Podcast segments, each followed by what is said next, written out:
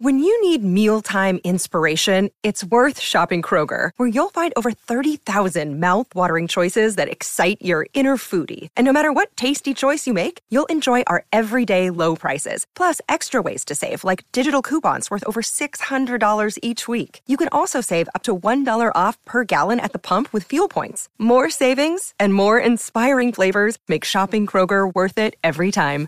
Kroger, fresh for everyone. Fuel restrictions apply. Well, howdy there, Internet people. It's Bo again. So, today we're going to talk about uh, understanding other people and making sure that you frame things in a way that appeals to them. And of course, we're going to talk about Trump's tax documents. But we're going to do it in a different way. We're going to give some advice to the Democratic Party because flat out, they're doing it wrong. They are doing it wrong. There is information that is damaging to the Trump campaign in the New York Times' allegations. But it is not that he paid $750 in taxes. That, that is not going to impact his base at all. To the contrary, it is going to endear him to them. Smart soldiers will take the time to learn their opposition's tactics. Really smart soldiers will take the time to learn how their opposition thinks and what motivates them. It may not make any sense to you, but Trump's base views him as an establishment outsider, some maverick who is always bucking the system. The possibility that he might have uh, been less than truthful on his tax forms, that isn't going to impact them. They're going to think that's a good thing. I promise you, somebody is going to say he paid $750 too much. Think about what you're appealing to when you make this statement.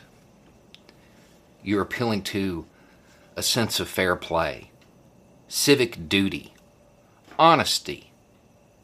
Does any of this sound like a Trump supporter? It's probably not going to appeal to them. Trump's base, they are experts at doublethink. They truly believe the trust fund baby billionaire who had the exact right connections to get bone spurs at the perfect time, that he's not part of the establishment. They think he's like them, when in reality, he doesn't even like them. But that's what they believe.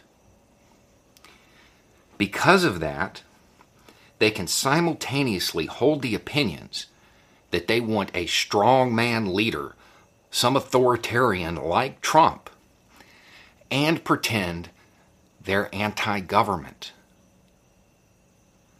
The, the idea that he somehow scammed the government, it's not going to fly with them.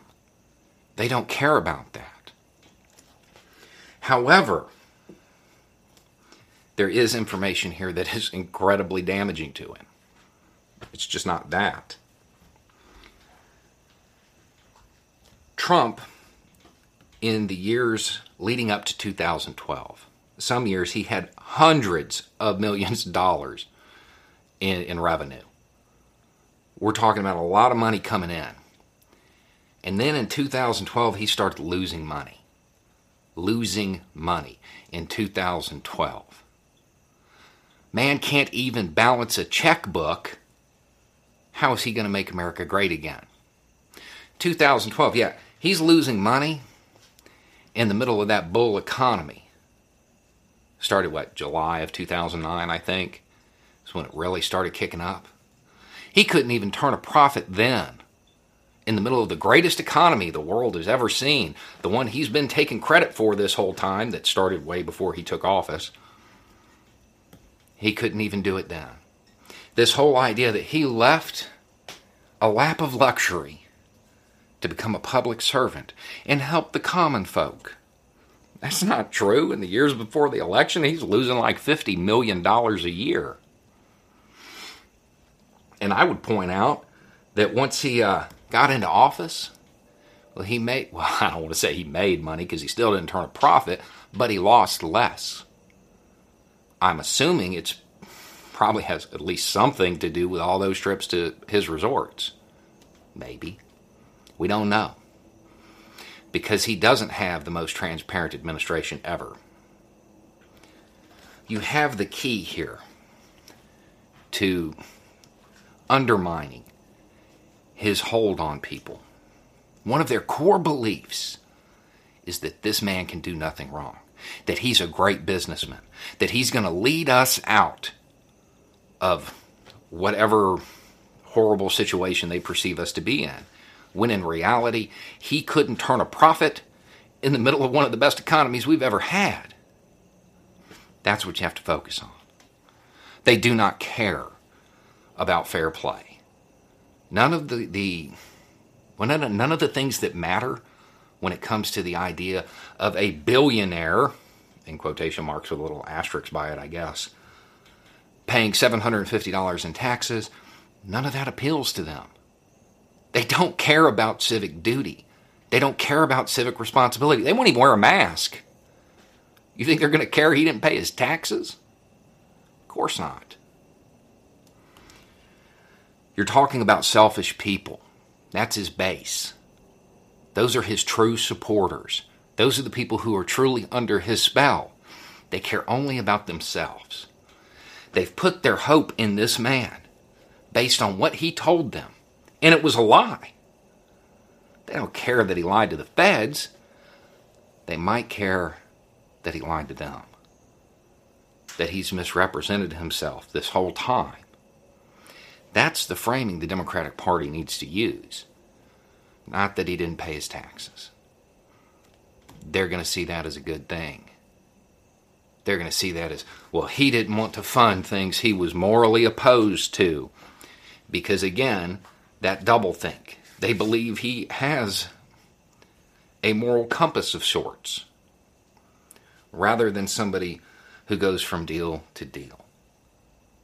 Everything's transactional. And with that in mind, and everything being transactional about him, he has hundreds of millions of dollars in debt, and it's coming due. What do you think he's going to offer him if he's sitting in the Oval Office? Them. If you don't think Trump will sell out the American citizens, as he has done everybody, you're more under his spell than most. I think even his most ardent supporters would admit that he is very quick to cut ties and shove people under the bus.